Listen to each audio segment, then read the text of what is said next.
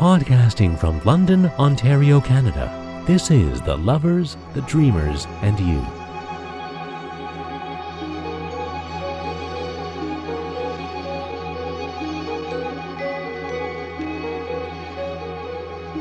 An interview show where creative people talk about what inspires them to pursue their dreams and do what they love.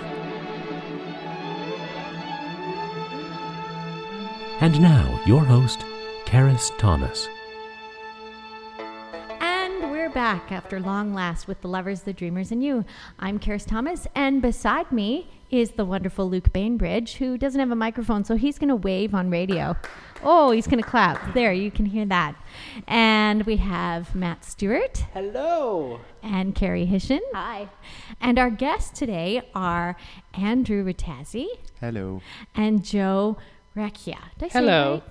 That's one of them. Okay, say it for us. Well, my For family says Risha. Recchia is the correct Italian, though, so I also accept it. Oh, so I was Italian. You were very. Italian. Fabulous. So uh, we're here to have a friendly discussion about things that inspire us, because that's what we're about, and uh, to return to the airwaves, because it's been a little while. We've been busy people. Um, but our main focus is today, at least, is to talk to these two wonderful creative people about what they're working on right now. So one of you want to jump in and tell us the big project? I know you have, yeah, they're like, no, no, you, no, you, no, you. It works great for radio, you guys. Um, one of you tell us about the big project. You have thousands of projects always on the go, but what's the up and coming thing? The closest up and coming thing, I guess, would be uh, the, our production of Oklahoma at the Palace Theater, um, Which is where we're recording, which Mm-hmm. is where and we're recording. Yes, exactly. These amazing acoustics are thanks to the Palace Theatre on Dundas Street in London, Ontario. I think we can record a really sweet choral album in here. I, we probably could. Oh, Yeah. definitely. Anyhow, so we're doing Oklahoma. I think it's November 14th to 24th, Yeah. You win. and uh, uh, it's going to be a, a, a great show. Uh, one of the biggest casts I've ever worked with. So It's the opening to Musical Theater Productions' 25th anniversary season. It's going to be a big show. It's going to be Da-da-da. splashy. It's going to be a big spectacle. We hope everyone's going to have a great time there, and we hope it will inspire them to continue to see the rest of the 25th anniversary season. Oh, nice. Inspirational work to inspire others to come back for more. Exactly. I like that. I, I like, like that. it. Uh, Carrie and Matt, before we started recording, you guys said that you had some cool and interesting questions. So, Matt, you're holding the microphone, so go. You go first. Okay, so we're gonna jump right into this. Yeah, really yeah. quickly. Just go, man. All right. Well, The Joe, hard you- hitting journalistic questions from I Matt am. Stewart. I am. Um, okay. Um, yeah, Joe, you're designing the set again for us, which is great for the show. For us. I'm us. smiling, which doesn't For us. well. For us. You say for us. What do you mean for us? Oh, what do you want to tell the world there, Matt? Well, it's it's uh, I, I'm in Oklahoma. Yes, you are. and it's you know another show that I'm doing where Joe designs the set amongst other things, um, and Ceris here, of course, is directing it. What? What? I am? Oh, I don't know. I you? think there might be some dance in it too that she might be Maybe. responsible I, th- for. I think so. Just a bit. Are you Just that a tiny strange lady who tells me how to move my feet? Yeah, that's me. Okay. All right. Well, back to the journalism. Um, so, so you and I have talked before about you know getting you know my interest in set design, and Mm-hmm. I thought it would be super easy because uh, in art school I focused in sculpture, and I thought it was just a giant sculpture on stage that I could do, but it proved to be much more difficult than that. Well, the show that we worked on together was probably the least sculptural set I've ever done. It was very Hmm. flat and had a l the biggest scenic painting job I've ever done in my entire life, So you may as well tell the audience what that was. which was uh, our production of Sullivan and Gilbert by Ken Ludwig here at the Palace Theatre as well, and that was presented by London Community Players. Um, I worked with Matt as my assistant uh, set designer on that show. Um, it was a great show. Uh, the set was an interesting challenge because of the versatile locations and having to go back to different places because Ken Ludwig likes to light, li- whoa, likes to write scripts that play like film instead of like theater, mm-hmm. and lots of back and forth that have to happen instantaneously before the actor's eyes. And our solution to that was utilizing the turntable that the Palace had recently acquired, which is a revolving platform that you can use to have different sets on and reveal them as you go. And because of that, a lot of our set was actually done without a lot of dimension. There were no sculptural trees or lots of different levels or anything like Right. that because most of the set was the revolving stage and a large panoramic backdrop vista that took probably about A week. a week to paint. Yeah, that that was time consuming. And and I know that even when it was air quotes done, neither of you really felt that it was done. Like you both kept looking No. at it going, I'd like to Yeah. add there was more. there was mo- always more with every set i feel like there's more to, that could be done that was my first time ever tackling a paint job that big and i don't know your experience matt if you've done much in painting something that large I've done big murals, but that far exceeded. so it, it, it was it was kind of new for both of us and i think we were both happy with aspects of it and Mhm. i think for me and i don't know if matt would agree with this a lot of the little pieces worked well on their own it was trying to bring it all together into a large unified piece that was my struggle Mm-hmm. Because we were trying to bring in all sorts of Gilbert and Sullivan shows into one big mural, and Yes. that's really hard when one of them happens in British Parliament and one of them happens on the high seas on a pirate ship. Exactly. And on top of that, also having different artists work on the mural makes it more difficult too because Matt has a different painting style than I do. And we had other people contributing to it as well and mm-hmm. trying to, in the end, make sure it didn't feel like this was painted by this person and this was painted by this person was, was a challenge. Now, from someone who's from a non-art background, what do you mean when you when you say that Matt has a different painting style than you have? Well, every artist kind of has their their own way that they like to manipulate uh, I'm medium. I'm a lot more loose of a painter than than Joe is. I like my brushstroke brush strokes to be very visible, Mhm. even when I'm doing small scale work. And you did that incredible portrait for what show? Three Musketeers. Three Musketeers, where it's this very eloquently painted portrait, and I could never sit down and do that. It's funny that you mention my technique as being tighter because I often look at my painting style and go, "That's not as crisp and as perfect as I would like it to be." And you'd like- oh, that's I'd like it to be even even Tighter, tighter, to like yeah. almost like photorealism at times, and I, I'm incapable of painting photorealistic. Mhm. I have, and I uh, my style also is I like to focus on different shading with color. I don't like to use a lot of white or black necessarily in my compositions. I'd rather use like browns and yellows and things to create highlight and shade. Whereas Matt, I think, has a little bit more in a traditional black and white contrast to his work. At least that's what I felt with the pirate ship a little bit. Yeah, yeah, yeah, yeah. I like to use the white, you know, as the highlight a lot more than Exactly. And else. and sometimes, especially when I'm doing things like foliage, I'll actually use yellow instead of white to highlight because Sure. it blends nicer with the color and doesn't Mm-hmm. come off as a Okay, highlight. so you've said two things that hopefully I can remember that I want to ask you about. Because the first one, I think you said you've never actually been happy, like ever, like like feel feel not happy, never but been c- happy. completely done, like feeling like it's completely done. no um, sets ever completely finished. it- no artwork is ever. I well, I understand. I completely understand that because any show I've directed or choreographed or, or something, you're like, "Oh, I wish I always wanted to get that actor to do this, or I always wanted to change that choreography or something. I'm the same way, and I think we were feeling about that with Little Mermaid. But Yeah. We did at Original Kids Yeah. um, back in March. Like, we felt that oh, if we had you know two more weeks, we could have done this in this number, or you know we could have done this m- little bit more character development with this character. But Yeah. in the end, it was still a fantastic show. For sure.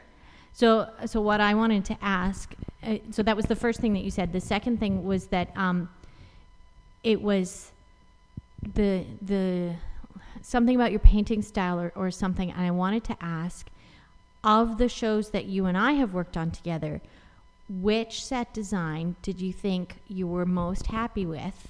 Not was your best, but the the final realization you were most happy with, and which one painting wise were you most satisfied with? Because like I'm thinking about Gondolier as had more um, sculptural elements to it. It was far more three dimensional than Yes, Sullivan and. Gilbert, and the painting on that was out of this world. Um, Follies was completely different look, and uh, but very structural. And then Three Musketeers also very structural and a completely different painting style and, and sort of a monochromatic thing. And then Sullivan and Gilbert, and now of course the one that you're thinking about. Uh, I mean, you can't talk about that, but because you haven't done it yet, and it, and so I, that's a question I want you to get to. But Andrew wants to say something. I think No, he's I was waving saying at Miss me. Treasure Island. Of course, thank you. Oh, I thought I didn't know what that was. timeout. I think it was TI. He was doing semaphore. It was like, Um, yeah, If I okay. right. Uh, to discern down your question, that when I think of the set that I was most happy with Right. ever, that I was most satisfied with, that we've worked on together, I right. would say, was the Three Musketeers. Okay, because Because of all the sets that we've ever done, that was the one where on stage it was exactly what I had in mind. nice. It looked precisely like I wanted it to look. I was happy with all of the paint finishes.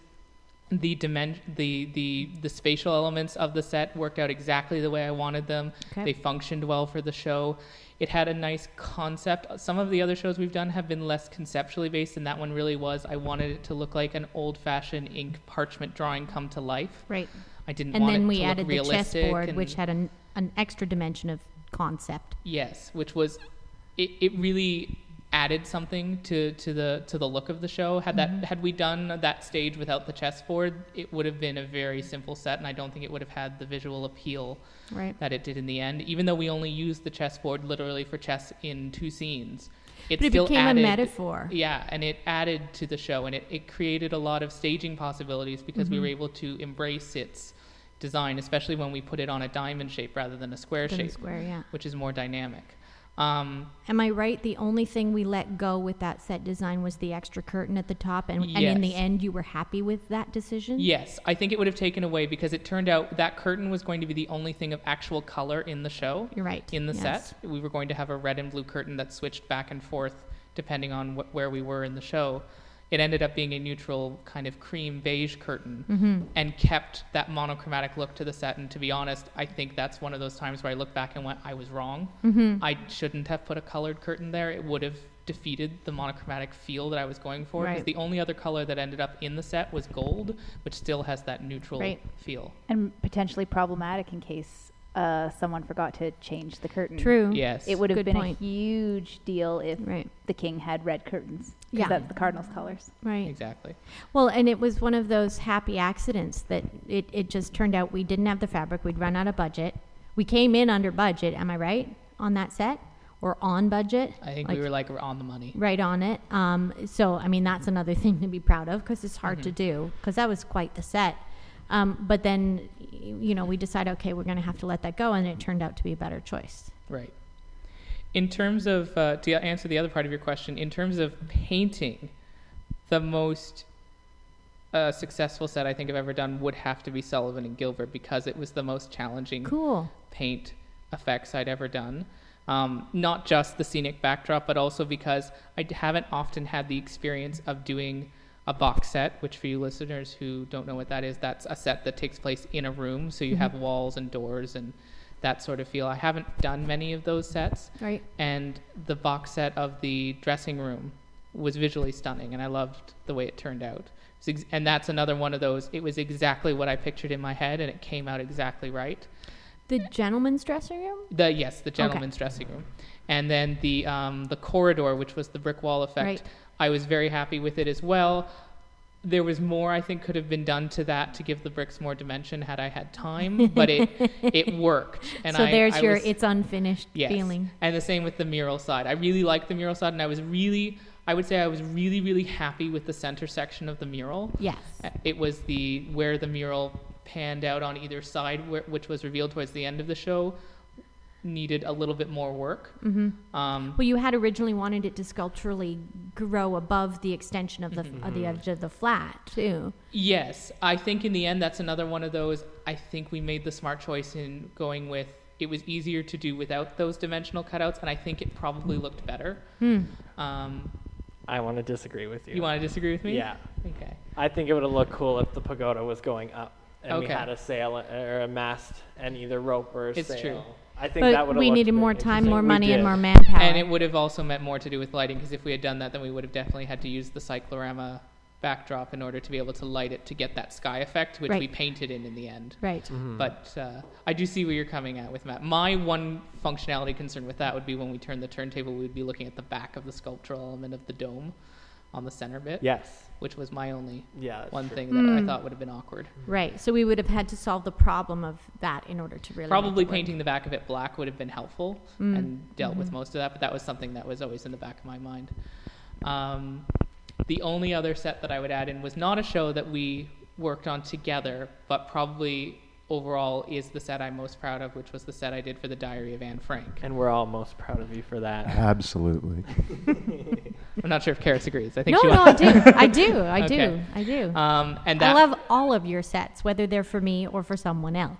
And and that one for me. I was- enjoyed s- coming out of a little shiny, sparkly, encrusted box in Drowsy Chaperone. It Oh, I was- forgot about that one. That one. We was forgot cool. about her glittery box. Yeah. Oh, that was that was a good show too. See, they all and have, diving out of a refrigerator They- with Bill Hill. That was pretty fun. They all have their things. I think Drowsy Chaperone was a great set because of its surprises. Yeah. I think Follies was a great set because of its breathtaking effects. I don't think it any, had anything to do with my sets sp- specifically. That was one where I think the set and the lighting and the curtain effect all came together to create something that none of those things could do by themselves. True. Um, Except you're you're not giving yourself enough credit for the marquee that opened up with the glitter curtain Yeah. behind Well, it. I- and that's one of those instances when um, Joe does this to me all the time. I don't tell him that often enough that he does this, but he'll go away and he'll do a set design and then he'll bring me drawings, and I'll look at those drawings and go.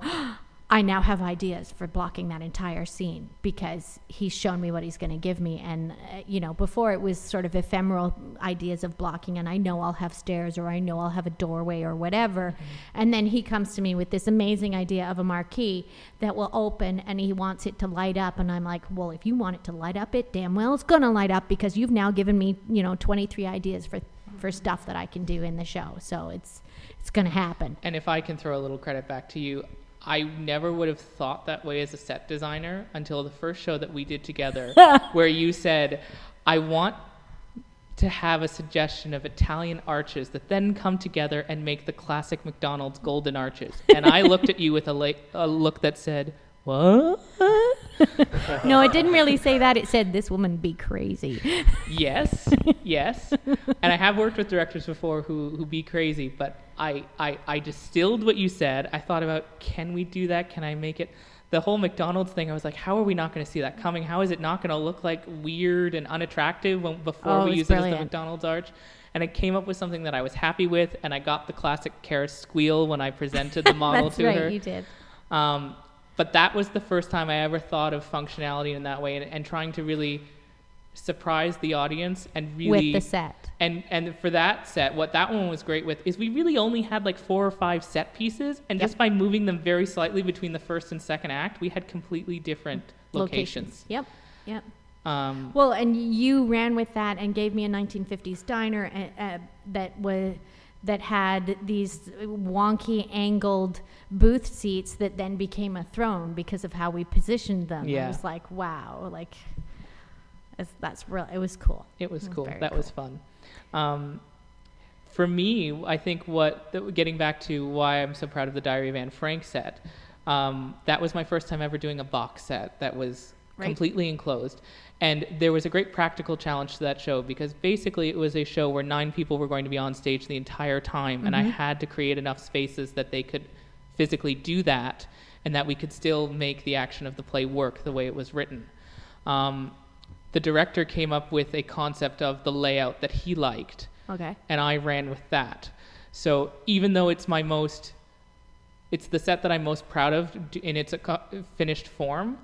There are other sets that I'm more proud of in some ways because they were more my original ideas. That it was a brilliant set. Okay. I won't take full credit for the concept of mm-hmm. how of the layout of it because I didn't necessarily come up with that. Mm-hmm. But the execution of it turned out really well, and it was what was great was I took I had to take a set design that whose concept seemed better suited for a larger stage and make it fit on our very small stage Right.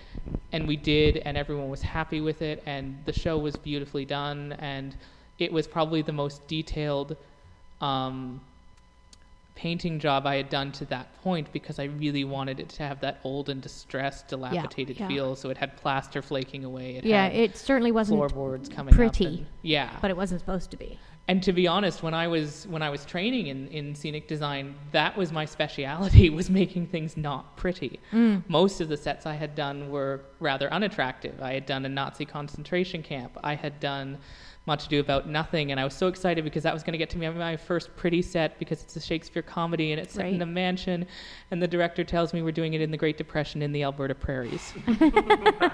So you've done you've worked with Brown a lot, yes, yes. and now you're working with Brown again. Yes, for Oklahoma. Hmm. And this has been a challenge in and of itself um, for many different reasons. One of it being um, this is probably the first musical I've done that specifically has a lot of set needs according to the different scenes it's in. Drowsy Chaperone Right. was all set in one room, and the director thankfully gave us the concept that it's going to stay in that room and we don't have to feel like we depart. Right. Because the Broadway production for that show did depart from. Well, they got the money in the room and the fly tower. and- Exactly, all those things. Follies we did on a unit set because that worked for that show. Yes. Um, and it kept the simplicity factor. And even when we saw the professional production in Washington, they did a unit set as well. It's what the show needs. Yeah, yours was better. Uh, thank you. Um, that's the sound of me not disagreeing. Um, and then. And then the other musical we've done was Gondoliers, which was a very simplistic set and only had two locations. This is a pretty big set. This is uh, a show that has about six or seven different locations, which we've distilled down a little bit to try and make it easier on ourselves, Yeah. um, and has some very large set pieces as requirements, including a representation of a house and a barn, and And things have to move, and they have to hold people's weight, and they have to. because if there's a horizontal surface, Ceris will have someone dance on it. of course. Um, Why is it there otherwise? sometimes they're just there to look at, Ceris. Th- No. yes. No. um, then don't make it horizontal. okay, that's why I did the wonky angles and gondoliers. It didn't stop you. No. Um, but uh, the challenge with this set is the, the, the very big set changes, the set changes that have to happen relatively quickly Mm-hmm. because it is a long show and I don't want it to be any longer because of a set change. Right. Um, and the fact that it's another one of those shows that's really written for a big theater with a fly tower or lots of wing space. Mm-hmm. We can build a big, massive house unit here at the Palace Theater, but you can't ever take it off stage. There's nowhere for it to go. Right, so right. you have to come up with creative ways of hiding it or moving it in other ways or things like that. Yeah. It's going to be interesting. I and know, Matt, you get to dance on it and move it and stuff. Oh, I don't know about dancing on it or moving it yet. well, you get to dance in and around. I around want the to dance on the fence. on the fence. Yeah. I think everyone's going to want to turn and walk in that fence. I, mean, I haven't made anybody jump over it yet, and that was Me- Joe's request. That so- was my request. I'll jump over it. I Yeah. used to be a steeplechaser in high school. Okay. I know how to jump over big wooden things. and everybody's making Yeah. faces now. Moving on. yes, thank you. Andrew, Yes. let's go to the music side of things. This is, as you said, the biggest cast you've worked with. Mm-hmm. Um, you are well, probably still more used to working in like an opera company where there's smaller casts. Unless by this point you've done more. I've done a lot of musical theater in in the uh, three or so years that, that I've been music directing in this town. I've Mhm. probably done in the neighborhood of of music directed, uh, if you include my work at Original Kids, about 12 to 15 shows, Yeah, something okay. like Yeah, that. it's getting up there. Yeah. So, um, but Oklahoma's kind of different because uh, at least recently I've done a lot of sort of more modern musicals, uh, things that have a bit more of a, a rock or a popular feel. hmm And Oklahoma really sort of brings us back to the roots of musical theater and um, th- that transition from the opera and operetta style into uh, into the, what we know as the modern musical theater style. So um, uh, I, I think as someone who who works in both on both sides of things, uh, it's really given me an opportunity to see that. And what do you have planned differently to deal with um, significantly larger cast? I, from the cast side of things, haven't noticed much other than learning a song takes longer when all 40 of us are there. Well, there's, there's more than 40 of you. There's Yeah. more than 40 of There's us. more than oh, 40 I haven't you. counted, but yeah. I think Rockford's Wow. at 45 now, Mhm. or 45 ish. yeah, Something I like have, that. I haven't noticed much difference in the way that you're teaching the music, but is there something you're doing differently to deal with No, I mean my, my basic methodology is the same. It comes from the really excellent choir directors that I've had over the years and growing up and uh, in my early adulthood, if I'm not still in my early adulthood. but um, uh, and that's just taking the time to do it right.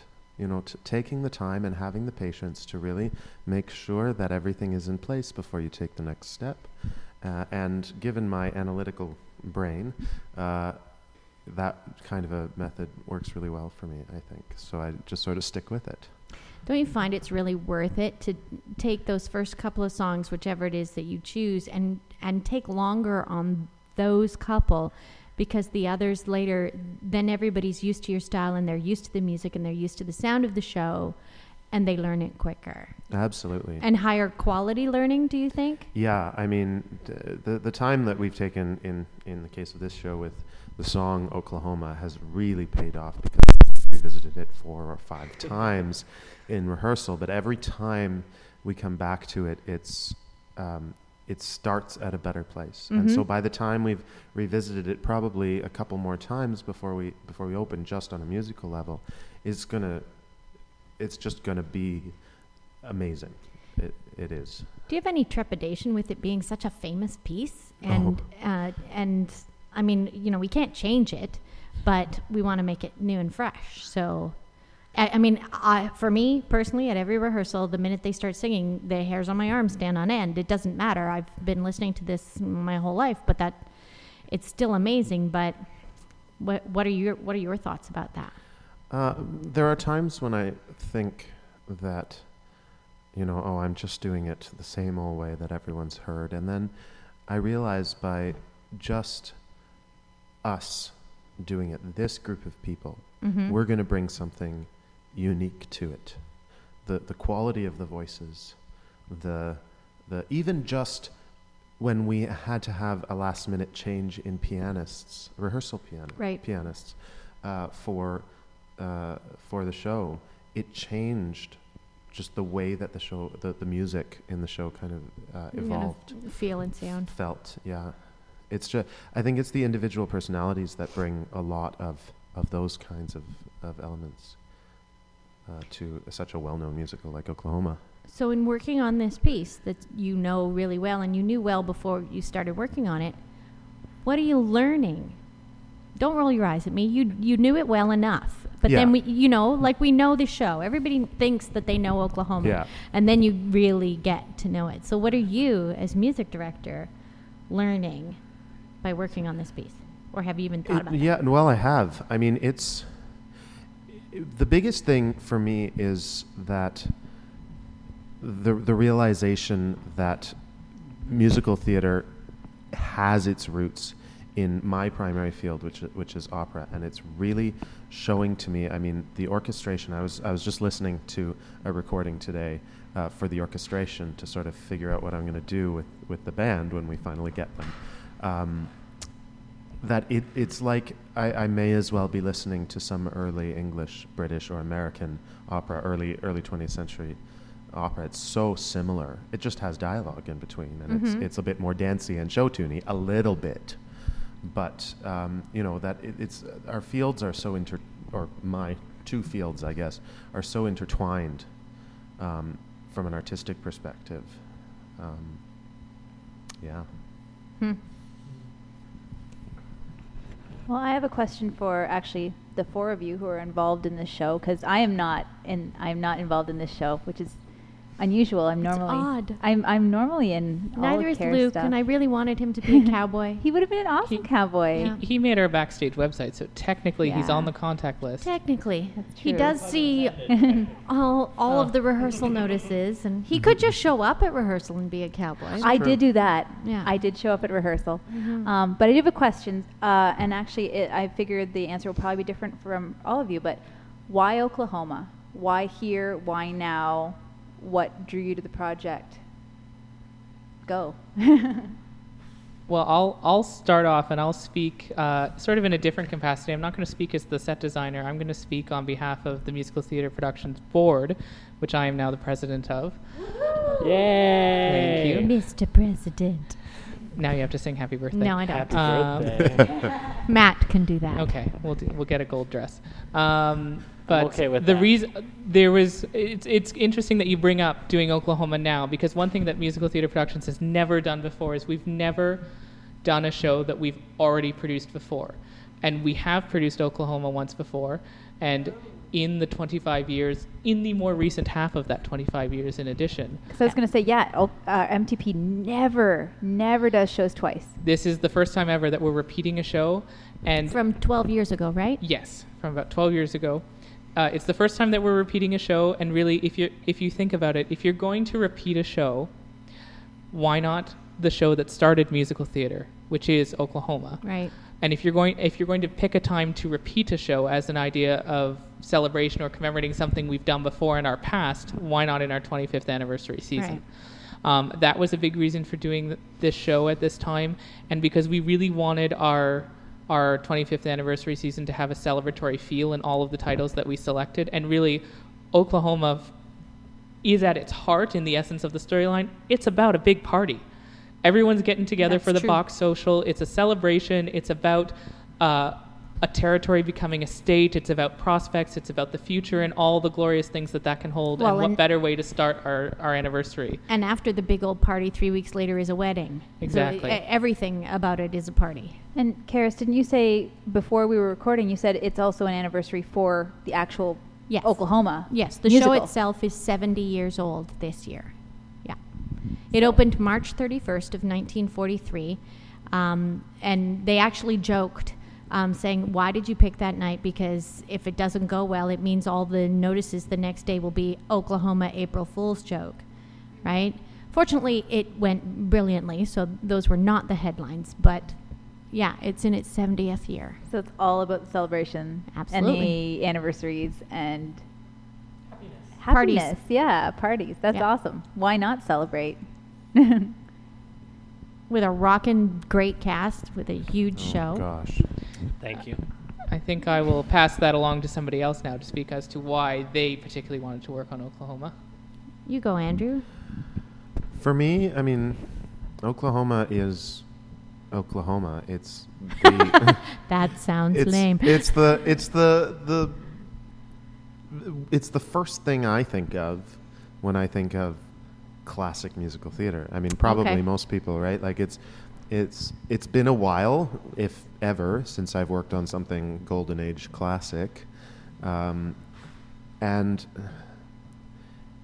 for me, I, I mean that it, it's kind of the the the star of of that period. yeah. Uh, Yeah, I would concur. and certainly the thing that has lasted. Mm-hmm. And and of because we often think of that period as at the beginning of musical theater as being the time of Rodgers and Hammerstein. And the moment you say Rodgers and Hammerstein, for 90% of people, the first show that's going to come to mind is Oklahoma. Yeah. It's either that or Sound of Music. Exactly. Like Yeah. 50 50. Yeah. Yeah. Yeah, and we didn't want to do a show with nuns. Again. Again. Again. I've been in Again. a show with nuns. Again, even though we had the costumes. So now you're all looking at me, right? Ah, so why Oklahoma? Um, it was put to me to choose between Oklahoma and Carousel. I've already done Carousel twice, and I've always wanted to do Oklahoma, and I've I've never done it. So that was an an easy decision. I'd love to do Carousel again. I think it's a beautiful piece, um, but for the time slot that was being considered, um, that it, it made sense and it was more celebratory. I knew it was the anniversary of MTP. I didn't at that point, because I hadn't gone mu into my heavy research mode, uh, know that it was the anniversary of, of the show itself as well. Um, there, but I also wanted to, and you guys can speak to whether or not you think I'm achieving this. Those are you, you who are at rehearsals and watching stuff. I wanted to try to take this wonderful classic that's from you know that era and show how it's still fresh and relevant and the messages are so very important today. Like the, the kansas city song for example he's talking about how everything's up to date and all the modern advances or modern as he says you know and how the the building is seven stories high and how he's shocked that he's talking to somebody on a bell telephone. And you know we're not shocked with the same kinds of innovations but there's still innovations every time we turn around we're still like wow where are we going to go next where are we going to go next kind of kind of sentiments so people might not realize first off when watching the show how relevant it still is but it is. And so I'm trying to um, trying to not like Andrew was saying with the music, not just well, because it could. I could just say read the lines and do what feels natural. There we go. There's Oklahoma. That's a faithful rendition of Oklahoma, and I'm trying to be faithful, but also make it fresh and and and funnier, um, faster, hopefully, because it's a long sucker. Um, you know, we, we want to, it's at least three hours. It's that kind of a show. They all were Didn't at you that say point. that the Dream Ballet was 21 pages of music? it is 21 pages of music. And and that's a the s- cut down version? Yeah. Oh my goodness. Yeah. Without a single note of singing. Yeah. With no singing. 21 pages of music. That's after we've trimmed some stuff. It was actually, I think, 27. And, Wow. And and on that note of the Dream Ballet, if I may pose a question to you as an Mhm. interviewee, Sure. did the choreography and the amount of dance in the show have anything to do with you picking this show? Because from what I've seen of your work, this is probably the biggest dance show you've ever done. Did it impact on the decision? No, um, because I wasn't thinking about that. And Carousel also has a big dream ballet. It's probably uh, plus the whole opening montage of Carousel is all movement. There's like it's like seven minutes of just music and storytelling through you know blocking and and, and movement and pantomime. Um, so you know I just went with my gut when I was asked that question uh, now that I'm plunged deep in the middle of rehearsals, I'm scared to death of all of this choreography. It's a lot. It's a lot to get done. Um, so I'm very glad I'm doing it because I'm feeling rusty. I haven't done a musical since Follies because Sullivan and Gilbert is really a play with music, and it really didn't have the amount of choreography um, necessary. And and so if I'm really feeling that if I don't keep doing stuff like that, or at least give give myself that task, whether or not it sees a stage, I'm going to lose that skill because you feel rusty. And, and uh, like I was saying to the girls in the Dream Ballet, if I see another balance, say I'm going to go mad because it's a waltz, and that's just the you know it's sort of the move that your body just naturally wants to do when you hear that rhythm. But I can't have 21 pages of balance. I will go mad, the dancers will go mad, and the audience will be like, "What the heck is this?" So it's very challenging to find new and creative movement and then tell a story. I was so thrilled, Andrew. You were saying the other night at rehearsal that you you recognized and you could see the narrative. Yeah, Absolutely, it was re- very clear, and and the guys were all missing. Yeah, I could still that's see right. it. That's right. Only half the cast was present. Ceris, you you you said something earlier that really resonated with me about the the new, fresh Uh huh. kind of um, Oklahoma, not sort of the old, tired kind of thing. And, Right. and I'm uh, I I'm really trying to. Uh, embody that as well musically so um, for me i listen to there's not that many considering how old the piece is there really aren't that many recordings No, there aren't. out there um, but i'm and really not one of them is true to the score.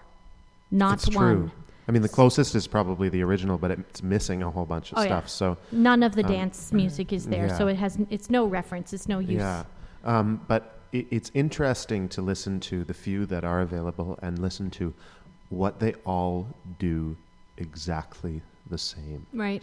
And yes, they're individual performances and recordings. They're, they've got some individuality to to them, but there are conventions that stay exactly the same. We always slow down the same way here, Mm-hmm. and that's something that I, I'm trying to move a little bit away from in the music for this production without making it not work anymore. Right. So I still want it to work. I still want it to support what we're the story we're trying to tell, but I'm trying not to just make decisions because that's the way everyone does it. Mm-hmm. Mm-hmm.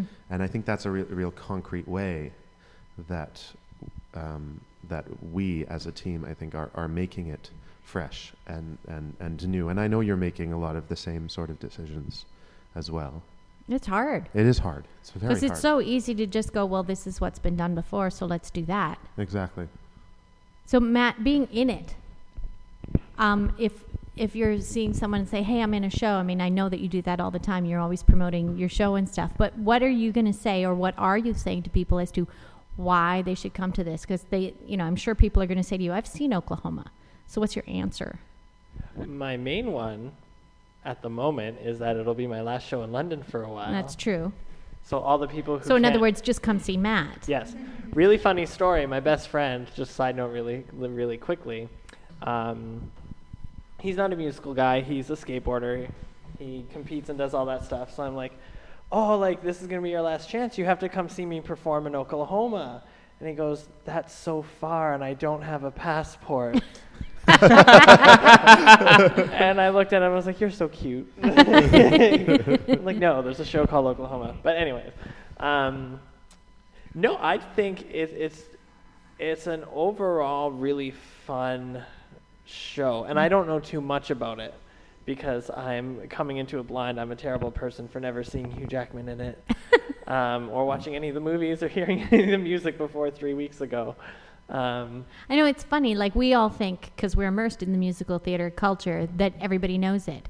But Carrie, she's shaking her head. I have never seen it. I have never, other than Oh What a Beautiful Morning, I highly doubt I know any of the music from it. So when I come to see this production, it will be my first experience seeing it. I haven't even seen Hugh Jackman in it, I highly- other than a glimpse of him at the Tony Awards. I highly think you probably know more songs than that. You just don't know they're from that show. Yeah, I think that it's going to be one of those experiences e- for people who don't know Oklahoma and don't know the music. They're going to come, they're going to sit down, and someone's going to open their mouth to sing, to sing, and they're going to go, "Oh, that's what this song is from." Right. I guarantee that will happen to me. Because that's the thing. When I came when I came and visited rehearsals, they were singing "Oh What a Beautiful Morning," and I'm like, I know this song. Everybody knows this song. And it was just so wonderful to see everyone singing with gusto and seeing Art Fiddler singing like a maniac and smiling, and everyone just seemed so happy. And and that song just made me feel happy just watching it. It, Oh, it also belies an older time when uh, songs from shows would become old standards. That's like true. when people would actually go and record a song from a show. That doesn't happen anymore. I mean, Barbra Streisand tried to do that for a while to keep it going, where Yeah. um, musical theater Well, songs was- would become popular. she was trying to revive it, really. Exactly. Because Um, after Frank Sinatra did that, it sort of in the in the late '60s and '70s, it kind of waned, and so Barbra was doing that again. And it, people do record a few, but only from the more pop type ones, and Yeah. not that much. No. It's seldom nowadays that you'll get someone cover a song from a musical theater piece as just a standard, like a song on their album or as a song that they're going to release for the radio because Mm-hmm. people just don't think of musical theater as that anymore. Yeah. It's seldom taken out of context, actually. Yeah, I think the last big one, aside from Barbra's album, was uh, "I Don't Know How to Love Him" from Jesus Christ Superstar. I think that's one of the last time. that, You know, the musical theater historians will now call into the show. I hope you do, and tell me what I'm wrong about. But Christina- I was thinking Christina maybe. I Dreamed a Dream has been yeah, done. that well, one. Well, the resurgence of Les Mis as a show in general in pop culture, I think, has has really changed that for that show, yeah, but not necessarily for for the art form as a whole. and it sure isn't as prevalent on the radio and in uh, in the media with pop artists being recovered like it was hmm in the, as we keep saying, golden day. I think a, a, a modern reference or a modern version of this might have been Anna Kendrick singing the Cup song from Pitch Perfect. That's become a radio song. Right. But that's the only thing that I can think of because, Right, unless it appears in a film. yeah. Like it'll be interesting after Into the Woods comes out. What's going to happen with that music? Is that going to suddenly, you know, will I- something get covered there? I think Children Will Listen will become a standard after Yeah. that, in the same way that I Dreamed a Dream and On My Own are now more conventionally known standards for Yeah. singers. Glee has done a lot for that too, surprisingly. Yeah. Because In their early days. in yeah, well, there that that's a whole nother discussion. Yeah, we won't go there. Which isn't really what our podcast is about. no. Um, and I was just actually thinking, I think I might even know an, one other Oklahoma song. if the version on Sesame Street with Forgetful Jones is Yes, actually is. a song from Oklahoma. Yes, it is. Okay, cool. Th- so I know. I know two songs then. For sure. You know when he comes out and sings Oklahoma and Oklahoma and Oklahoma. Yeah. And then when he finally gets to sing Oklahoma, it's time for break. Yeah. I love that clip. Yeah, yeah, I know two songs from There. Oklahoma. There you go. The Muppets do everything, people. Exactly. Everything. Actually, I, just to digress again to Muppetiness, it, it, it's, it seems very clear to me, and I'm not finished reading the um, new biography uh, that I just bought and am reading about Jim Henson. Um, just a little plug there, out there, people. It's really, really good. You should go get it. Um, but he clearly was a Stephen Sondheim fan because when you watch Muppet Show episodes and when you watch things of Sesame Street, the amount of times that somebody does a one-off of a of a song where you're like, "Wow, that's from this Sondheim show," or "That's from this Sondheim show," or "That's like he clearly went to the theater a lot and was constantly inspired and pulling songs from all sorts of mm-hmm. sources. But Sondheim is Sondheim music is there all the way through, which mm-hmm. And I- again, that's do, cool. doing that in an era where that was seldom being done, taking show, taking songs out of show context anymore and just Right. performing them, and he was still doing that on his show. with puppets, Exactly. with Kermit the Frog. Family Guy is also really good for that. Yes. And The Simpsons, for a while, they pulled out a few G&S, Well, and I just saw Family Guy in concert um, last weekend, and Mm-hmm. which I don't like you for. I'm sorry, I bought tickets. You could have bought tickets. There were still some left. It was pretty awesome. Uh, but I have to say, like, there's nothing like a full orchestra on stage, and you know Seth MacFarlane singing as Peter Griffin, Shipoopi. I mean, it was hilarious. it That's was amazing. it was hilarious. He does There's the a whole- lot of Music Man in that show, I think. yeah, Yeah, yeah. Well, there's lots of musicals just in general. He's clearly has a has a love for that. But it was hilarious because before he even started, he says, "If you know this, sing along." Um, he swore in the middle of that line as well because he just does. And before he even started, I knew what song it was, and I knew every word, so I sang along from the back of the balcony. I doubt he heard me, but there you go. I would have done it. Yeah, yeah, Well, you said he heard you laugh, so he yeah. could have heard you. Yeah. Well, you know, I have a pretty loud laugh. So that means you've sang with Seth MacFarlane. Yes, I have. I guess so. Awesome. I've also sung with Julie Andrews, but she doesn't know it either. Julia Andrews. Yeah. You know, you know, she doesn't know it though, so it doesn't really count. That's the best kind of duet. No, I don't think so. I don't agree. I sing with Kermit the Frog all the time. I do want to sing with Kermit the Frog when he knows that I'm singing with him. I want him to ad lib with me. That'd be Yeah. fun. Yes, it would. You should like scat together. I have one of those where he knew he knew that I was singing with him, but he didn't know who I was And who's I was that? part of a big big group. When I was little, I was in the Toronto Children's Chorus, uh, and we did a concert with the Toronto Symphony where Christopher Plummer narrated. Nice. Ooh. So uh, I can say I've shared the stage with Christopher Plummer. Mm-hmm. Which means you're only like one degree away from Julie Andrews. That's true. True. True. I'm two degrees of Oh separation my. from Julie Andrews. Yep. Yep. Cool. Very, very cool. Um, so, do we have any questions of uh, any more questions of anything? Like, what are you looking? I know, I know. There we go. What are you looking forward to, Joe, when you see this show? Because you are not stage managing, so you've not seen anything of it. And I hope that Andrew is not filling you in on all the details. Some broad strokes, but Sure. no, no, no details. What am I looking forward to? I'm looking forward to seeing the things that I know will be unexpected. I know that you never direct a show in an unexpected way, that you always bring your own flair to it. Like you were saying, that your challenge for this one is it's such an old show, it's such an old standard. How do we bring that feeling of new and freshness and Mhm. something we haven't seen before? And we always we always try to do something we've never done before. And I know that for ourselves, and I know that you'll do that with the piece. You're going to try and put your own stamp on it, something that nobody else has done before with the piece. That's probably what I'm most looking forward to. And the other thing I'm probably most looking forward to is getting to see a real. Um, I'm really looking forward to the Dream Ballet because I haven't seen a strong ballet done on this stage in my time here Mm-hmm. as part of a show. Well, nobody's done a show that required one either. Yeah. So is the is the challenge of the of the set having to move? Is that your new thing that you've never done? Because I know you always try to do one thing that you've never done. Uh, yeah, probably the house unit for the fact that it's something so big that actually has to move, Mm-hmm. which we kind of geared up for by doing Sullivan and Gilbert because we had the turntable, but a turntable and something that just is going to be able to move freestanding on the stage is very, very different. Right. Um, so yeah, I think that would be the And what about the fold out for Jud's little house? Is that new? Have you done stuff like that before? No, I've never put a pop-up book basically on stage before. No, so Very that's, cool. Uh, so that's new. that's new. Challenge accepted.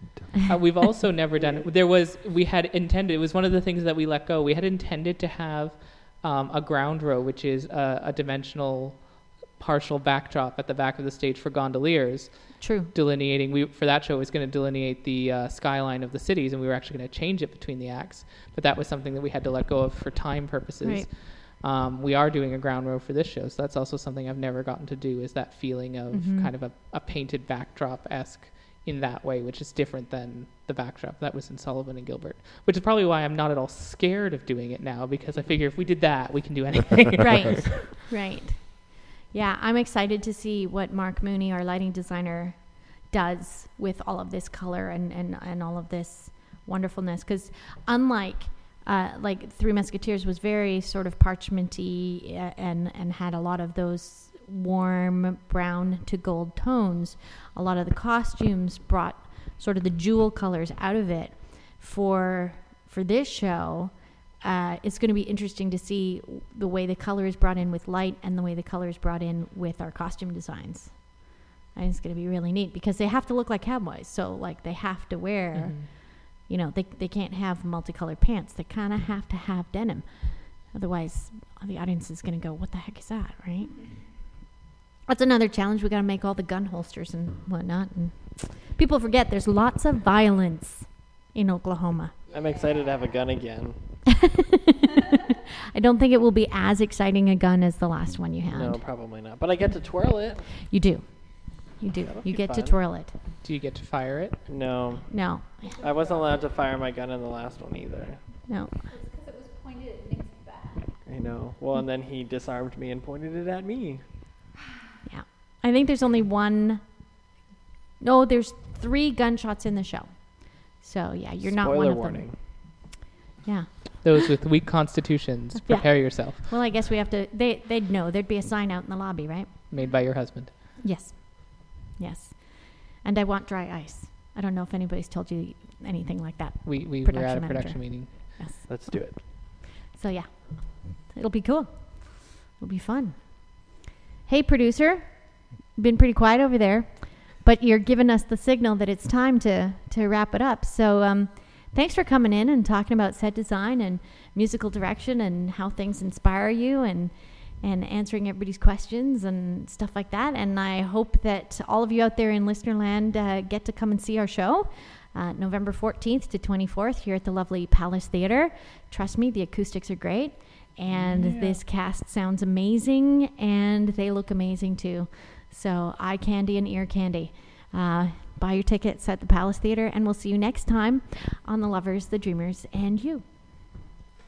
Thanks for joining us at The Lovers, the Dreamers, and You. We'd love to hear from you, and you can do that at theloversthedreamersandyou.com or by finding us on Twitter or Facebook. This has been a Luke Bainbridge production. Be sure to subscribe on iTunes, and we'll see you next time for another edition of The Lovers, the Dreamers, and You. Life's like a movie, write your own ending. Keep believing, keep pretending. We've done just what we've set out to do. Thanks to the lovers, the dreamers, and you.